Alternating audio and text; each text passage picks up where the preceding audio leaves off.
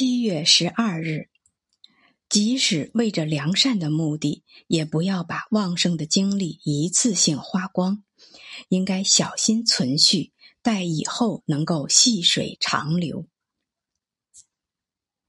一名史上最伟大的导师曾跟他的门徒说：“要保持绝对的清醒。”这句话精炼的阐述了一个道理。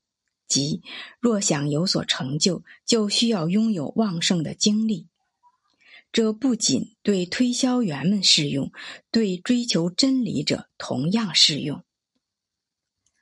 自由的代价就是时刻保持警惕。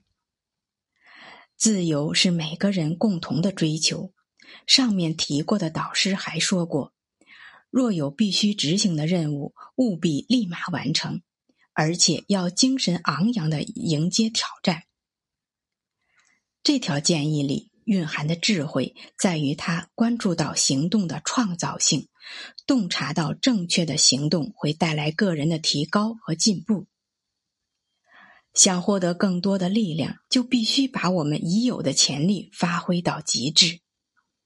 只有兴致勃勃完成手头工作的人，才会获得力量和自由。